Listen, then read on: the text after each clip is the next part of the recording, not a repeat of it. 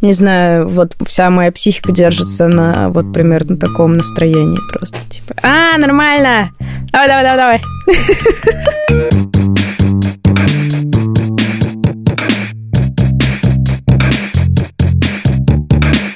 Всем привет! Это снова подкаст «Девушки, подающие надежды». Мы возвращаемся после перерыва, и это такой межсезонный эпизод про то, почему мы ушли без предупреждения на каникулы, и как эти каникулы для нас прошли, и с чем мы собрались к вам вернуться. Сегодня с вами в студии снова я, Катя Долинина, культурная менеджерка, кинокритикесса, и теперь еще и руководитель Центра по связям с индустрией Московской школы кино. Я Саша Корякина. Я осталась пиар-менеджером онлайн-кинотеатра и просто существую. Привет, меня зовут Даша Ревина, и я могу слушать вечно, как Катя Долинина описывает, чем она занимается, потому что она очень много чем занимается. Я все так же художница и фотограф, и дива, ну, как мы все знаем. Богиня. Привет, э, это Аня Наумова, и я студентка магистратуры по культурному наследию в городе Амстердам. Вау. Я сменила свой персоналити полностью Вау. просто. Она и ее новая идентичность. Я надеюсь, что мы сегодня про это тоже еще поговорим. Причем в таком камерном составе, камерном относительно того, сколько у нас на самом деле всего девушек, подающих надежды в нашем комьюнити. Нас здесь всего четверо, на самом деле нас человек 15, если не больше. Мы поговорим о том, что произошло у нас, но, вероятно, много из этого коснулось и других героинь, которых вы уже могли слышать в нашем подкасте.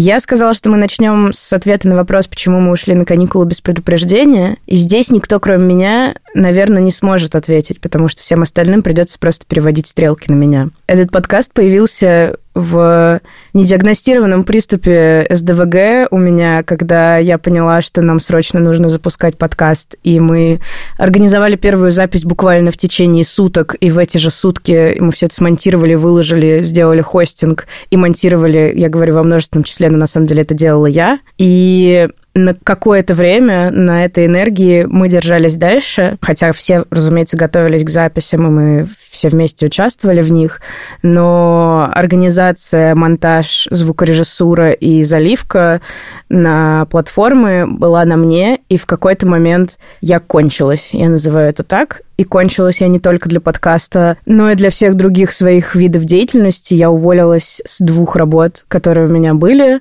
перестала брать даже те подработки, которые считала сначала, что буду брать, уехала на дачу и три месяца жила там, смотрела на цветочки, читала книжки на гамаке и тусовалась с детьми. И началась осень, стало понятно, что я бы, конечно, дальше так жила, но у меня заканчиваются деньги, мне нужна работа, и вообще как-то нужно возвращаться к жизни. Но в целом меня попустило, и мне стало полегче. Вот, и я нашла работу, и потом нам написали комментарий в чатике, э, что когда вы уже вернетесь? Мы такие, блин, надо, надо бы уже вернуться. Вот у меня такая версия. Может быть, у вас есть другие объяснения, почему мы перестали выходить? Но девочки, честно, меня все пинали. Они пытались. Все сделали все, что от них зависело, но, к сожалению, власть была сосредоточена в одних руках. Да, вот почему а, едино, единовластие – это плохо, да. Да, Почему да. нужна сменяемость власти? Сейчас Саша начала загонять про Шульман, ну ладно, все, я... Система сдержек и Противовесов, да, да, да, да. Да, мы пытались Катю пинать. Это был очень классный вообще опыт, начать записывать подкаст, и я очень благодарна, что Катя за это взялась и нам это предложила. Это было очень интересно. И когда подружки, конечно, слушали, как мы там что-то пытаемся делать, и была обратная связь, и кому-то очень нравилось, это было очень приятно. И я сама с удовольствием слушала выпуски, где не участвовала. Я думала, Вот, ты мне скажешь казалось, выпуски, нас- где я участвовала. С удовольствием слушала. Это я переслушала. Переслушивала. Да, много раз. Это лучшие выпуски, как вы понимаете. Я хочу еще сказать, что, мне кажется, наш подкаст — это редкий пример русскоязычного для меня подкаста, после которого у меня не такая сильная депрессия. Часто, когда я слушаю русскоязычные подкасты, потому что я слушаю политические подкасты, новостные подкасты, ты их слушаешь, и тебе, ну, то есть тяжеловато. Например, второй сезон «Учениц», который вышел, я пока так и не послушала, потому что мое ментальное здоровье сейчас держится на двух ниточках. Я такая, я не буду самоубийством заниматься. То есть э, ко многим подкастам мне требуется как бы специальная обстановка и усилия, чтобы это послушать. И наш подкаст, те выпуски, в которых я не участвовала тоже, просто весь сезон, он для меня, наоборот, был русскоязычным подкастом, который я знала, что меня как-то поддержит больше, потому что ты почувствуешь комьюнити какое-то. Тем не менее, подкаст «Новая ученица» абсолютно топ, и я слушала, и, конечно, он, ну, у меня лично вызывает э, злость, но, конечно, всем э, рекомендуем его послушать. Он такой очень-очень важный и очень здорово, что наконец-то нашелся человек, который про это тоже делает контент, расследование. Но это прям очень классная, большая, сложная работа. Я, наверное, здесь тогда уточнение внесу, что это, ну, не совсем точно называть это новым сезоном учениц, потому что это подкаст «Дочь разбойника» Насти Красильниковой, и каждый сезон с того момента, как она начала делать а, расследование в рамках сезона, имеет свое название, и просто прошлый сезон назывался «Ученица», сейчас это называется «Культура отмены». Да, он очень классный, и на самом деле, исходя из того, что мы обсуждали в чате, мне кажется, мы об этом поговорим, потому что у нас тоже есть свои соображения, движения. Более того, некоторые из нас, не будем показывать на себя пальцами, участвовали в записи этого сезона, и как-то это все коснулось нас очень близко. Чьи-то истории из нашего комьюнити не были рассказаны, возможно, никогда не будут рассказаны, но от того они не менее значимы, и мы все равно как-то болим душой и думаем про культуру отмены в России, разные мысли. А, да, я бы хотела выразить респект э, девушкам, которые поучаствовали в записи. Не будем опять же, показывать пальцем, и выразить огромную поддержку. И я понимаю, насколько тяжело и сложно выносить такие истории из личного пространства в паблик, но мне кажется, это очень храбрая и очень нужная вещь. Это слушать действительно тяжело. Мне очень часто хотелось разбить что-нибудь, желательно чью-то мужскую голову, но это experience, который нужно пройти, мне кажется, всем о таких вещах важно говорить, выносить как больше можно ссоры из избы, чтобы этот ссор увидели другие и, может быть, не подходили к нему близко. Я, кстати, сейчас поняла, что вот я так сказала, что я в конце весны закончилась, но на самом деле это было не просто в конце весны, а это было после того, как я сходила на интервью к Насте. Что вот это был такой переломный момент, когда я поняла, что, ну, все, типа, меня больше нет. Я до этого как-то бодрилась, такая, сейчас все нормально, мне кажется, все надоело, я устала,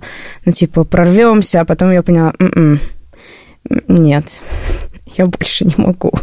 Пожалуйста, у меня лапки.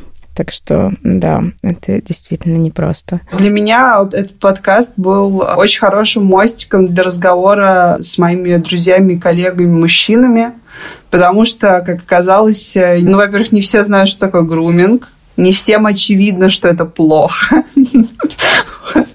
И, ну да, это прям надо просто вот прям проговаривать. Хотя это ну, далеко не просто.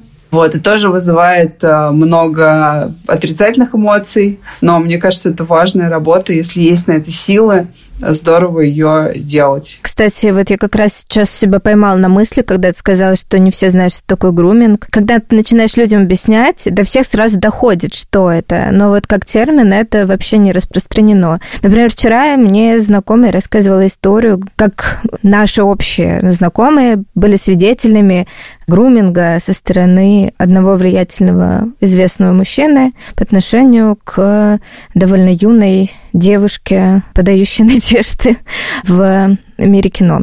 И это довольно такая страшная и стрёмная ситуация, когда ты не знаешь, что делать, ты как бы свидетель, но ты понимаешь на таком инстинктивном уровне, что это неправильно и мерзко, и вообще, но что делать, ты не знаешь, и как поступать, тоже непонятно. Поэтому, да, мне кажется, чем больше мы об этом говорим вслух, чем больше проговариваем какие-то для нас очевидные вещи, тем более открытым становится эта дискуссия, и меньше становится стыда, и наверное, э, какого-то нежелания э, вмешиваться в чужую жизнь, а может быть, это кому-то поможет.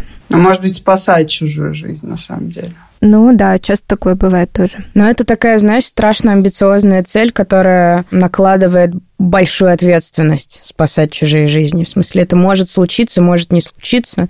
Тут важно сохраниться То есть поставить приоритеты, исходя из того, что ты можешь сделать в первую очередь для себя, потом для другого. А если все, что ты делаешь, ты делаешь только чтобы спасти других, а потом ты столкнешься с тем, что это не всегда возможно, просто по независящим обстоятельствам, это может быть очень больно и страшно. В общем, это такой был сник-пик на второй сезон, про это мы даже поговорим. Да, Второй ну... сезон будет, дорогие люди. Мне кажется, мы еще не до конца сформулировали, про что нам здесь нужно будет говорить, потому что еще с первого сезона мы, у нас крутилась тема абьюза и насилия в отношениях, и вообще каких-то бывших абьюзеров, но это так и не сформулировалось, потому что не хочется делать это просто «привет, давай перемоем косточки нашим бывшим», а мой так сказал, а мой так сделал. Это абсолютно неинтересно, ну вот в рамках подкаста совершенно точно возможно, тема культур насилия, возможно, тема культуры отмены. Мы здесь еще покрутим, если у вас есть какие-то предложения, какой подход здесь мог бы быть каким-то классным и хорошим, то, ну и, конечно же, про кино нам надо будет здесь поговорить. Это факт, факт. Что еще произошло за это лето? У меня путешественнические заметки небольшие. Я начала свое лето в Грузии, точнее, в походе с Перекатигору. Денис, привет, если он когда-нибудь это услышит.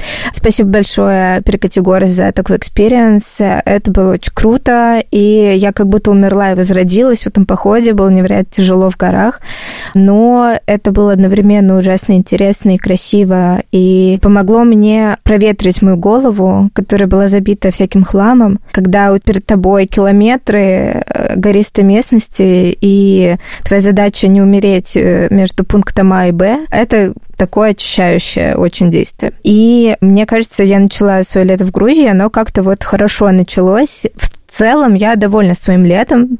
Я не успела много чего, но одновременно э, сделала кучу дел, которые я не думала, что я сделаю. Мое лето закончилось э, во Франции, что меня невероятно греет до сих пор. Аня, мы были вместе в Нормандии, и мне кажется, что я навсегда запомню эту картинку идеальной старости, когда мы сидели с Аней в кафе, а рядом сидели разные парочки пожилых французов, которые читали газеты, пили кофе, пили вино на завтрак, обсуждали какие-то вещи, и я чувствовала такое умиротворение, какое-то спокойствие, осознание, что вот мирная, спокойная жизнь существует без всякого дерьма.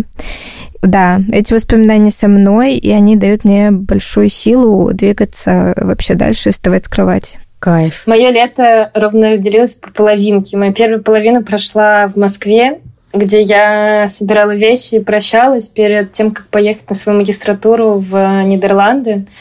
И э, в июле, в середине я переехала сюда. Достаточно интересный опыт, но достаточно, конечно, сложно. Я на полных парах катилась в студенческую жизнь по аналогии с российской образованием своим, которое я делала левой пяткой правой ноги, получила при этом рекомендацию в аспирантуру, потому что когда у меня были ГОСы, просто зашел наш преподаватель, открыл все билеты, мы выбрали билеты. Ну, то есть вот это все российское. Я была уверена, что я такая, да в Европе. Там их учат, небось, как-нибудь. Вообще еще хуже. Я смогу это, и все. Я же человек-оркестр. Э, я, конечно, не так, как Катя человек-оркестр, но я там на задних, короче, рядах где-то у меня тоже есть три инструмента.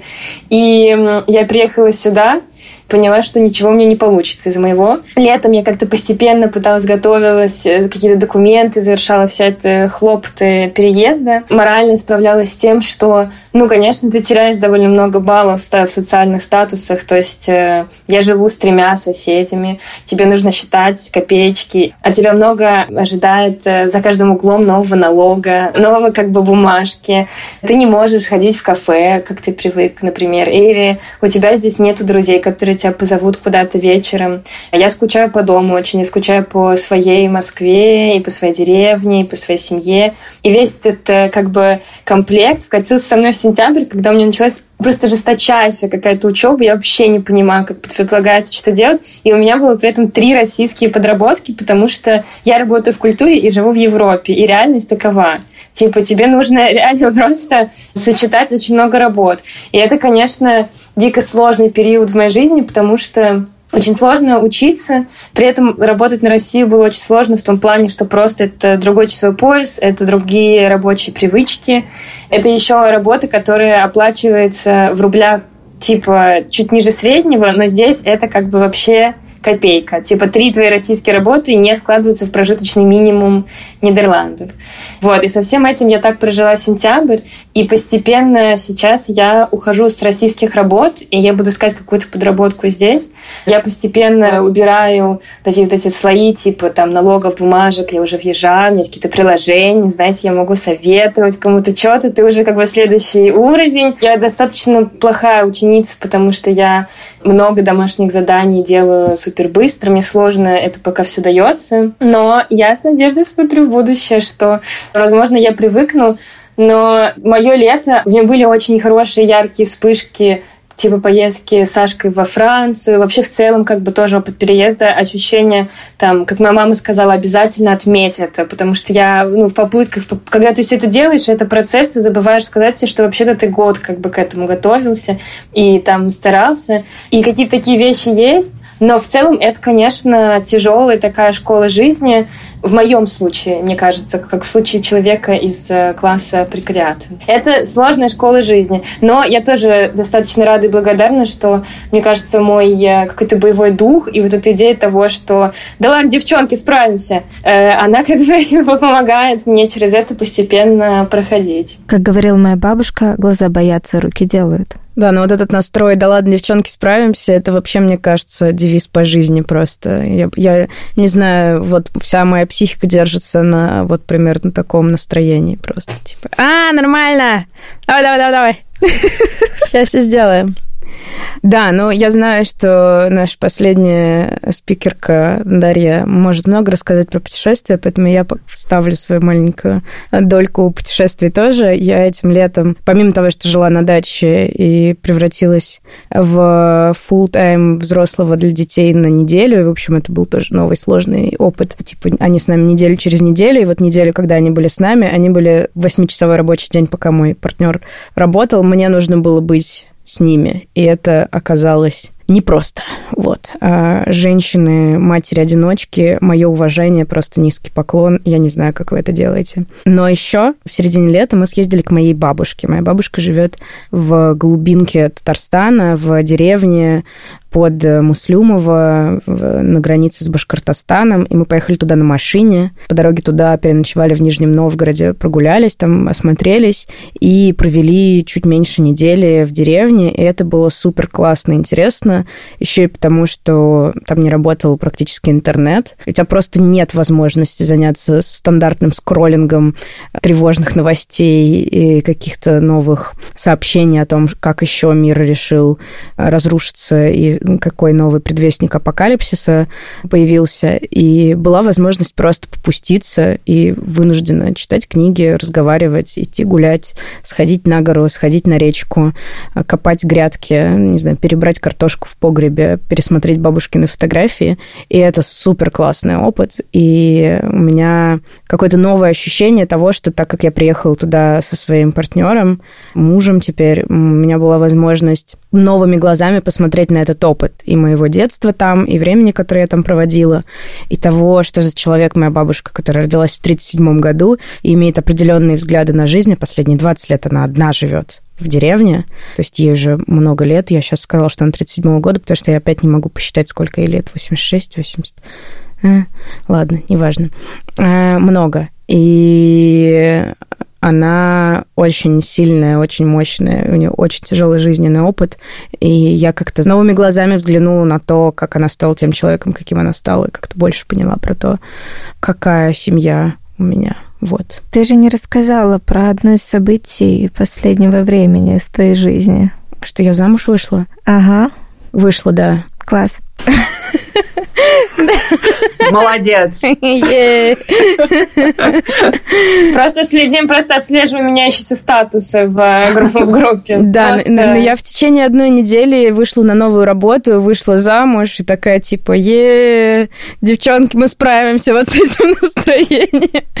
Все нормально. Но да, на самом деле это было классно, что именно в этой поездке к бабушке мы забрались на какую-то высокую гору с видом на вот эти деревни, где поколения моих предков, крепостных крестьян, росли и обрабатывали землю, и там мне... Э, я сделала Сене предложение, он сделал мне, и, в общем, мы договорились о том, что мы поженимся. Но я надеюсь, что это скорее информация для моих друзей, что сейчас мы вообще никак не праздновали свадьбу, просто сходили в МФЦ, но я надеюсь в следующем году, что мы сделаем праздник может, еще и поводы какие-то появятся помимо этого. Мне кажется, я говорю это везде. Я говорила это Сене на дне рождения, на котором мы были. Сене очень повезло, боже. Как Сене повезло. Это же просто... А он знает, как ему повезло? Ну, вообще, мне просто да, он говорит об этом периодически. Ну, ладно, Мне кажется, Даша это та самая подружка, которая у тебя придет на ДР такая, ты тебе повезло.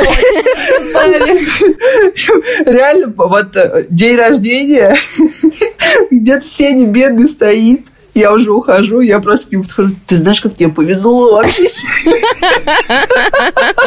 Мне кажется, мне кажется, твой муж меня немножко боится, потому что ну, я ему действительно часто, но это я правда так думаю, что ему правда очень повезло, что ты потрясающий человек, и, блин, ну да, ему правда, это большое везение.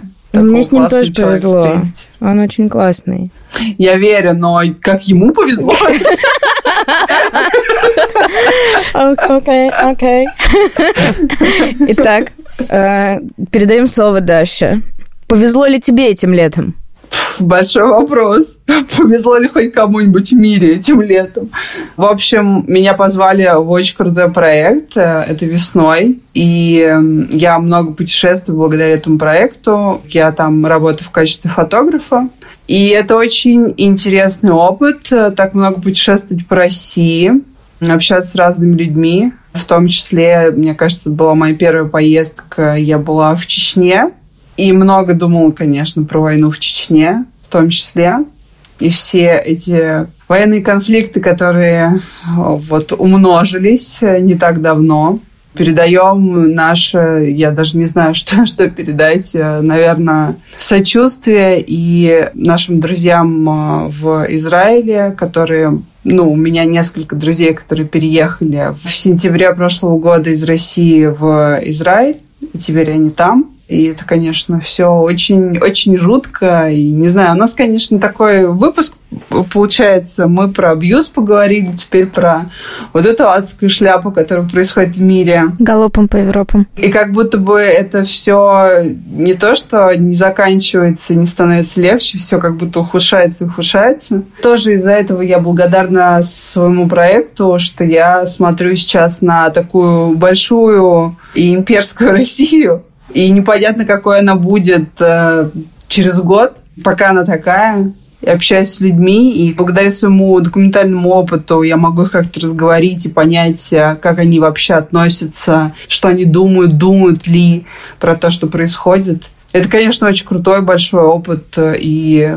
но это и про путешествия, и больше про понимание что думает большее количество людей, чем мой уютный буржуазный кружочек друзей. Я хотела быстро тебя добавить, что я хотела передать не только нашим друзьям в Израиле, но, честно говоря, и если у меня есть какие-то знакомые в Палестине, и моим друзьям в Армении, и моим знакомым в Азербайджане, и в Арцахе, в Газе у меня никого нет, но если тоже, хочется передать всем людям, замешанным, честно говоря, в территориальных конфликтах, ну, я не знаю то, что можно им передать. Поддержку. Что это сложно очень. Поддержку, да. И есть еще небольшое у меня иногда ощущение, что российское вторжение в Украину, оно еще немножко развязало, ну, не руки условно, а как бы такую опцию, знаете, разблокировать. Сняло табу, да. И поэтому очень грустно передавать эстафету другим странам, но наверное, мы немного друг друга теперь понимаем, и если кто-то слышит из этих точек, то здесь ничего не поможет. Просто держитесь и старайтесь быть в безопасности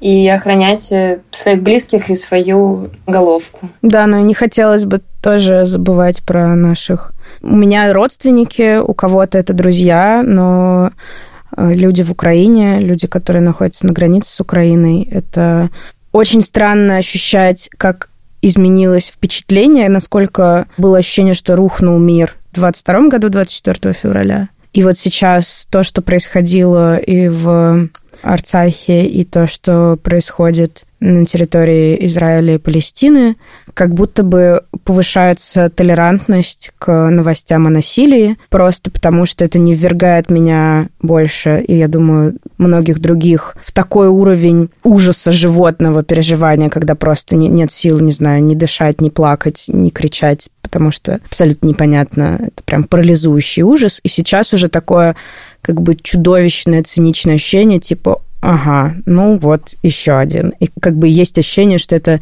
это начало, что будет больше, что, не знаю, грядет Третья мировая. И, может быть, я, конечно, пессимистично настроена, но пока что ничего не предвещает уменьшение количества военных конфликтов. И мне очень жаль и очень страшно и больно за людей, которые оказались в эпицентре событий с любой из сторон.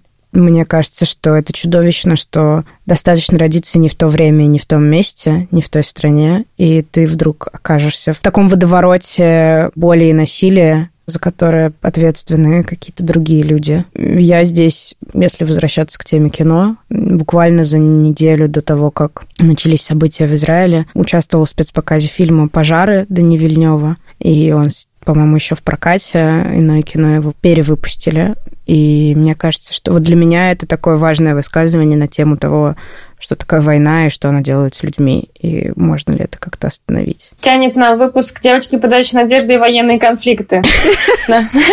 Подкасты, которые мы заслужили, реально. Это, Аня, чтобы жизнь медом не казалась, после того, как ты сказал, вот, у меня всегда такое позитивное ощущение после наших выпусков, а теперь просто война, насилие, убийство. Девчонки, прорвемся! Нет, чтобы наши прекрасные слушатели понимали, мы э, хотели сегодня записать супер лайтовый э, эпизод, где мы будем просто рассказывать, типа, чуваки, вот мы немножко задерживались, никак не могли собраться. Но сейчас мы будем заново, все будет классно, бла-бла-бла, рассказать как новости.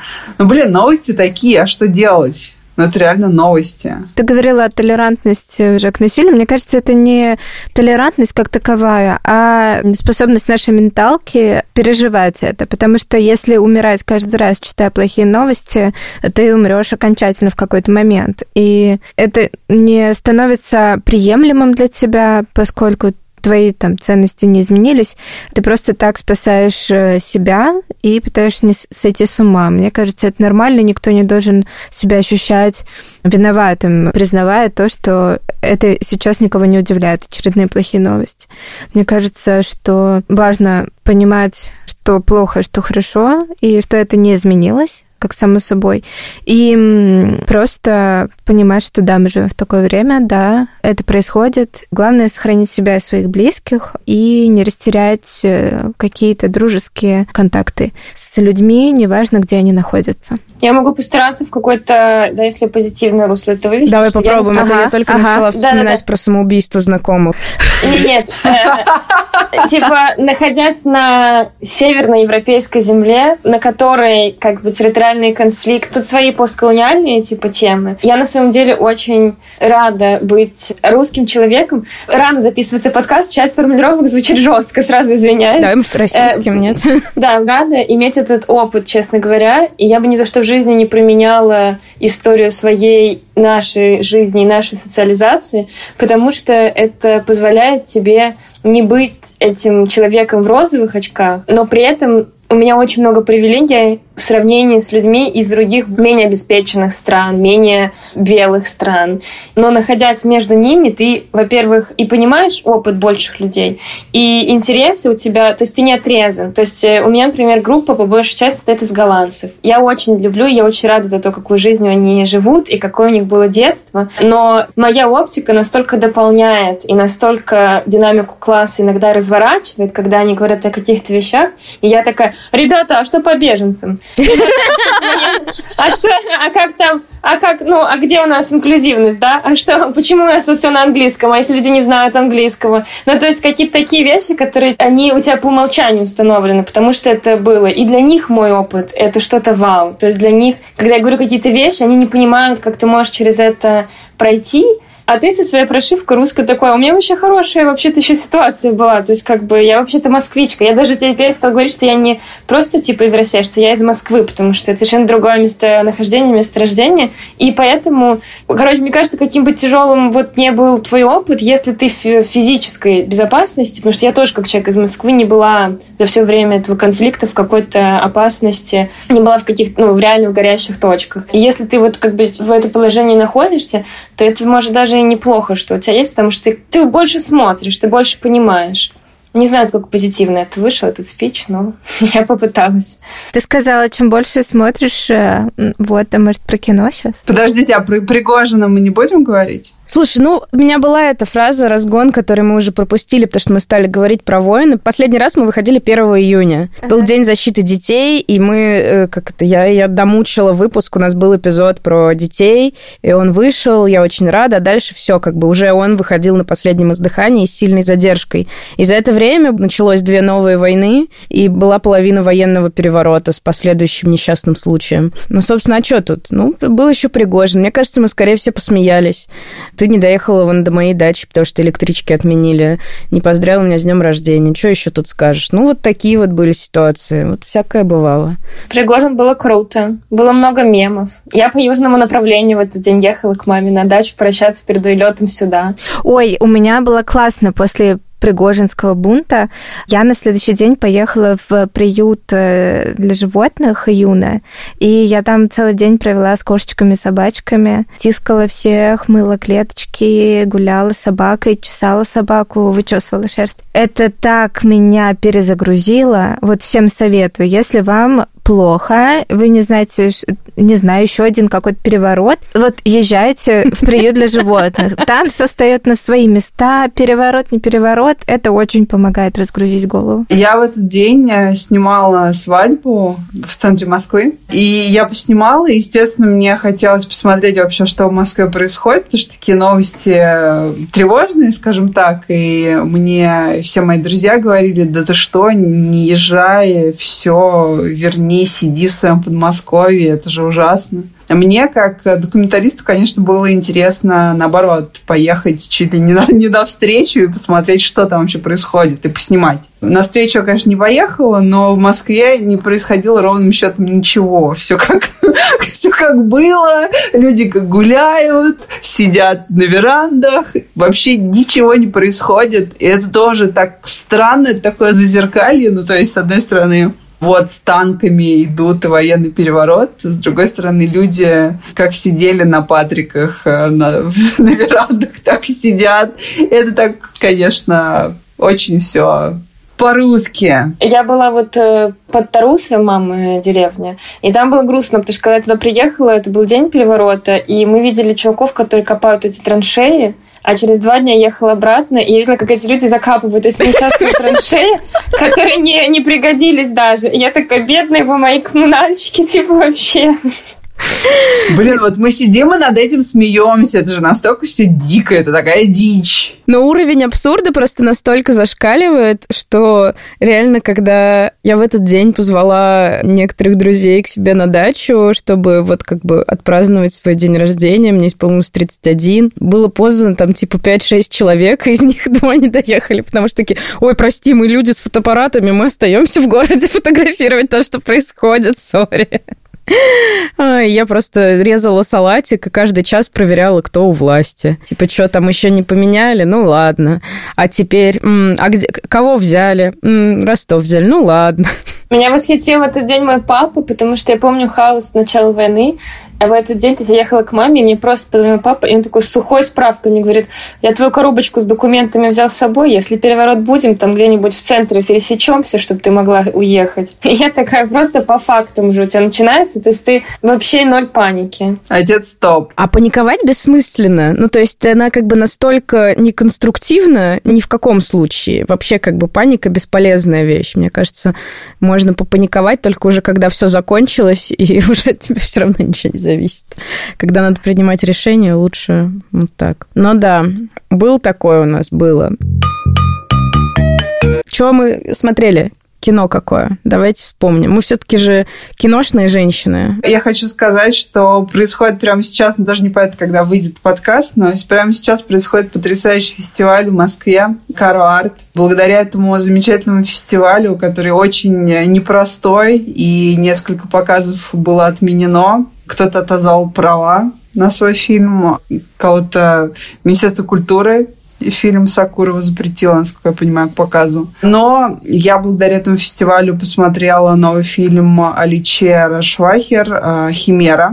И для меня это огромное событие. Я очень давно не смотрела настолько кино-кино, не знаю, после которого ты выходишь, и у тебя мурашки по телу, и тебе не хватает слов, чтобы это описать, потому что там всего так много, и все так красиво и ничего лишнего. Это настолько потрясающая большая история, что я очень всем рекомендую посмотреть. Он выходит в прокат в Москве в январе. Не только в Москве, да, должен в России. В России, значит. И это просто, ну, я пойду еще раз и позову всех своих друзей, и это просто потрясающий опыт. Это настоящее большое кино, по моему мнению. Да, я присоединяюсь. Мы ходили на этот показ вместе. У меня было ощущение, что я на пару часов действительно отключилась от реальности, в которой мы находимся, и которая все время находится на спектре между нервным смехом и паникой. И здесь просто было два часа, я как будто перенеслась вот в те времена, не знаю, в девятнадцатый год, когда мы просто ездили на кинофестивале и просто смотрели кино, и, и было прикольно, мы такие, вау, история, движущиеся картинки, красиво, класс. Мне кажется, важно, да, что это авторское кино, все-таки, что это арт, и это прям хорошее, прям хорошо. Мне тоже очень хорошо. Не, не хочу больше ничего про это говорить, тоже рекомендую. Я здесь хожу очень много в кино на э, ретроспективы и старые фильмы потому что здесь такая возможность есть, а у меня почему-то нет настроения смотреть ничего нового. И здесь была ретроспектива Сидни Люмета. И я особо никогда много его не смотрела, потому что он достаточно маскулинный режиссер, но здесь я решила, что надо отходить, я посмотрела фильм. То есть я всем советую посмотреть, во-первых, «Собачий полдень» про Аль Пачино, который неудачливый грабитель банка, который захватывает банк, но у него ничего не получается. Это очень смешной фильм, и там еще есть гениальная квир-история, которую вообще не ожидаешь увидеть в супермаскулинном фильме. Но я посмотрела фильм «Система безопасности» 64 года. Все действие происходит в кабинетах, потому что это фильм про правительство США и правительство Москвы э, и холодную войну. У США происходит сбой, и один из их ядерных беспилотников получает приказ лететь на Москву и ударять ядерный... 64 год. Я смотрела, я такая, 2023, я не понимаю, или 64 Типа ударять по Москве ядерной боеголовкой. И весь фильм в кабинетах, где генералы США и разного уровня важности люди США пытаются понять, как им это остановить и что им делать. Ничего не получается, и президент э, происходит ядерный удар, и президент США принимает решение ударить ядерной боеголовкой по Нью-Йорку, чтобы показать правительству России, что как бы, ребята, это случайность, мы тоже как бы берем на себя удар, давайте выстраивать дружеские отношения. Но, честно говоря, с современной повесткой новостной это смотрится просто гениально, потому что там еще, если ты открываешь газету сейчас, или ленту новостей. Не знаю, кто открывает газету, кроме пенсионеров в Нормандии. Я, я немножко романтизировала образ. Открываешь новостную ленту, ты видишь точно такие же архетипы как бы людей в правительстве, которые есть там. То есть там есть генералы, которые такие, а нормально, что мы первые ударим, мы им силу свою покажем, они будут нас бояться. А есть чуваки типа нас, которые такие, ребята, может мы будем лучше, чем прошлое поколение, может мы как-то через дружбу, через как бы обсуждение, через диалог. Нет, давайте их ударим ракетой. То есть это смотрится... Я смотрела с открытым ртом просто потому, что ты понимаешь, что реалии холодной войны, наверное, как-то параллелятся с современностью, но не настолько. И, в общем, это было... Я не могу сказать, что это сильно, честно говоря, жизнеутверждающий или поддерживающий фильм, но, но это достаточно любопытно смотрится сейчас. Но мне кажется, это вообще поддерживает черный юмор, смеяться над страшным. Это как будто бы ставит тебя выше страха. Да, но он не, это не комедия, это я хихикаю нервно. Потому, потому что мы такие, да, смешно. Это как Пригожин, понимаешь? Да, кек. Мне кажется, у нас уже вообще очень своеобразное чувство юмора после всего, что произошло. Ну, ничего больше не остается. Я поняла, что я хотела бы рассказать про фильм, который я смотрела на фестивале архивного кино буквально за неделю до «Химеры». Это «Кадика. Бумажный ранет». Пошла я на него, потому что он часть программы киностолицы, и это про Петербург, а Петербург мой родной город. В названии фильма есть мое имя, надо идти, разумеется. Это фильм 26 -го года, не мой, про девушку из деревни, которая приехала заработать на корову продажи яблок ранее нет, так сорта. И, в общем, она ее какой-то прохвост, э, она от него забеременела, и дальше как-то, в общем, она трудится, но она без патента продает на Аничковом мосту и вообще у Александринского театра яблоки, убегает, когда приходят полицейские. Это, в общем, такое э, кино эпохи НЭПа. Я прямо посмеялась, мне было прям хорошо, там потрясающе снятые сцены каких-то драк, очень интересные живые персонажи. И это, знаете, такое... Это действительно портрет города Петербурга для меня. Это, правда, красиво и интересно смотреть. Вот я понимаю, что где-то там по этим улочкам ходят мои прабабушка и прадедушка, потому что вот как бы они где-то там, мои родители родятся только лет через 40, но тоже будут ходить по улицам этого же города, и насколько все изменилось за это время. То есть уже практически сто лет прошло, и, в общем, как-то получил большое удовольствие. Это было классно. Еще музыка была живая, так что если у вас есть возможность ходить на показы архивного немого кино, особенно с живой музыкой, не пропустить, это правда клевый опыт. Я, кстати, хочу еще быстро сказать про фестиваль и про кинотеатр, который делают наши друзья. Э, я хотела сказать про гараж Скрин, про кинотеатр гаража, который в сентябре делал ретроспективу «Титановой Маргаритки», про с разными фильмами про женщин и о женщинах, и про фестиваль «Шнит», который заканчивается вот в день записи подкаста. И у «Шнита» был э, это фестиваль короткометражного кино, часть команды, которая также участница нашего комьюнити. И там была программа национальных фильмов, три блок национальных фильмов. Достаточно настроения примерно такого же, как э, весь наш выпуск сегодня. От истеричного смеха до достаточно сложных социальных э, тем. Но мне кажется, это очень важно смотреть сейчас э, современное короткометражное полнометражное кино, которое доходит до кинотеатров.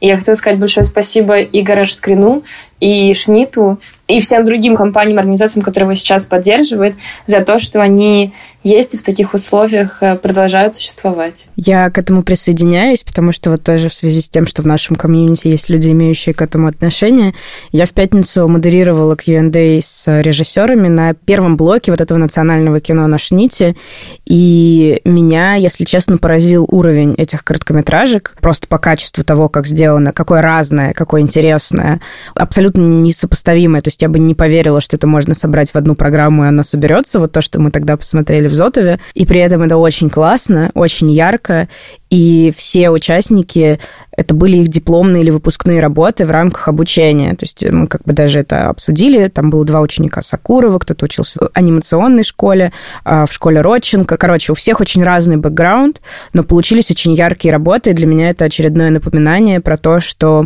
люди продолжают искать себя, искать язык для выражения своих ощущений, опыта, который они проживают, и какая-то жизнь есть даже вот на руинах, казалось бы, э, той реальности, которую мы хороним с начала пандемии.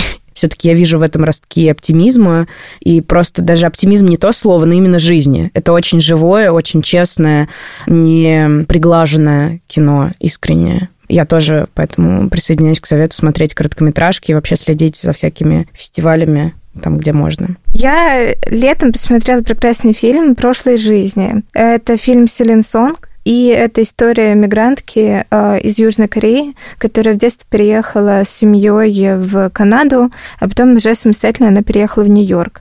И в детстве она дружила с своим одноклассником в Корее. Они даже ходили на свидания, там было по 10 лет.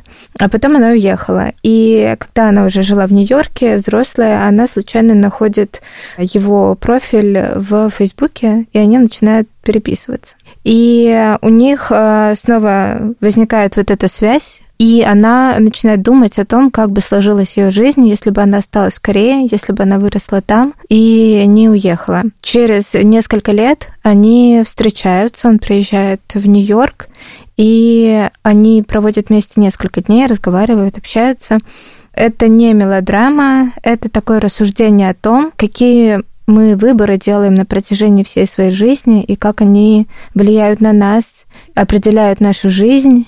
И в том, что ничто не конечно, ничто необратимо, и тот факт, что ты э, можешь иметь в жизни очень много близких по духу людей. И что если ты потерял одного, если ты утратил связь с одним, это не значит, что ты не найдешь кого-то еще. Это очень на самом деле вдохновляющее, светлое и очищающее кино. Мне было так хорошо после него, и я всем советую посмотреть. Это медитативное, приятное, очень живое кино. И там потрясающе красивая Грета Ли. Действительно, просто у нее настолько необычно красивое лицо, что огромное удовольствие на нее смотреть. И там ее как раз э, школьного друга играет Тео Ю, который играл Цоя у Серебренникова. И я очень рада, что его карьера так здорово складывается. Кайф.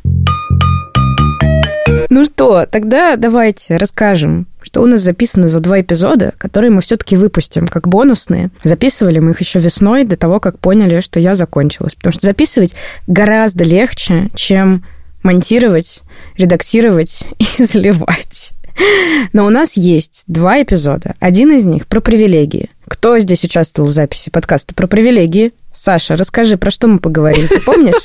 А, да, конечно, я помню, потому что я потом еще переслушивала, чтобы дать правки. Да, это был очень интенсивный, хаотичный разговор, и в этом его сложность, потому что какие-то все вещи, которые мы там говорили, довольно важные, но этого оказалось очень много. Просто тема привилегий очень широкая, и она включает в себя такое огромное количество нюансов, что их как-то невозможно выкинуть и невозможно оставить, потому что этого слишком много. Но мы очень классно поговорили, довольно большой компании, про то, какие мы привилегированные, и одновременно каких привилегий у нас нет, и как мы их ощущаем, и рассказывали какие-то истории своей жизни. То есть это в целом довольно интересно, но мы с Катей вот немного замучились, потому что он действительно довольно долгий, и мы отдаем себе отчет, что мы не настолько великие ораторы, чтобы люди слушали нас три часа подряд, и как-то хотелось сделать это более слушателебельным. Да. Саша слушала уже одну из тех сборок, где я уже несколько раз пыталась его сократить, и я пыталась найти кого-нибудь еще, кто еще готов подумать, что еще оттуда можно удалить, потому что я перестала понимать, что с ним сделать. Э, если вдруг, кстати, вы волонтерский, готовый нам помогать редактор, напишите нам, нам очень нужен человек, который будет редактировать наши записи. Но мне тоже кажется, что разговор получился классный. Мы поговорили в том числе и про кино, и про то, как устроены привилегии в киноиндустрии, и что в них может быть классного, а что в них нужно подмечать и осознавать, и вообще зачем нужно чекать привилегии. Это будет первый бонусный эпизод, который мы выпустим вот после того, как вы послушаете этот где-то через недельку. А еще у нас записан необычный эпизод. Эпизод, который состоялся как открытая запись нашего подкаста в Зотове при поддержке наших друзей из A1. И там, мне кажется, тоже из тех, кто есть сейчас, была только э, Саша как э, спикерка, а Аня сидела в зале и задавала абсолютно незаготовленные э, вопросы, как э, просто слушатель из зала. Мы говорили там про французское кино и про фильм «Париж, 13 округ», вокруг. Аня, помнишь ли ты, как проходила эта запись? Слушайте, я была так рада видеть всех, что, мне кажется, я не помню никакие детали. Я помню, что было достаточно много людей на записи, и было несколько кинокритиков. Э, то есть наша дискуссия была валидирована э, кинокритиками за пределами нашего круга и за пределами нашего гендера. Да, да, да, да. Владимир Лященко сидел в зале, задавал вопросы и говорил, что ждет наш подкаст. Володя, привет. Мы выпустим его. Ну, я помню, что, ну что, это французское кино, это абсолютно Саши на тема. Саша в ней как бы эксперт. Было бы очень приятно слушать и Сашу, было очень приятно слушать всех девочек. И там был, мне кажется, чуть ли не золотой состав кинокритика с нашего подкаста, потому что там была Юля, которая сейчас вообще-то в Америке учится на фильм Studies. Там была Ника, Полина, которая вообще курирует Зотов и э, выбрала этот фильм. И моя, как бы мы вместе с ней закончили киноведческий факультет в ДИКа, но она это сделала по-настоящему, а я левой пяткой правой ноги. Там была Саша, которая живет и дышит французским кино, поэтому, мне кажется, это настолько в общем, полноценный был диалог и, и вообще про историю французского кино, про черты французского кино и про сам фильм, что это обязательно нужно слушать. Да, и я бы советовала перед тем, как слушать этот эпизод, который тоже выйдет как бонусный, сначала посмотреть фильм «Париж, 13 округ». С этих времен он уже, вот мы записывались, он только выходил в прокат, он уже есть легально на всяких онлайн-площадках, платформах, что вы, где вы смотрите, не знаю, Кинопоиск, явно там Иви, Ок, Кион, наверняка он есть везде, где вы смотрите свое кино легально.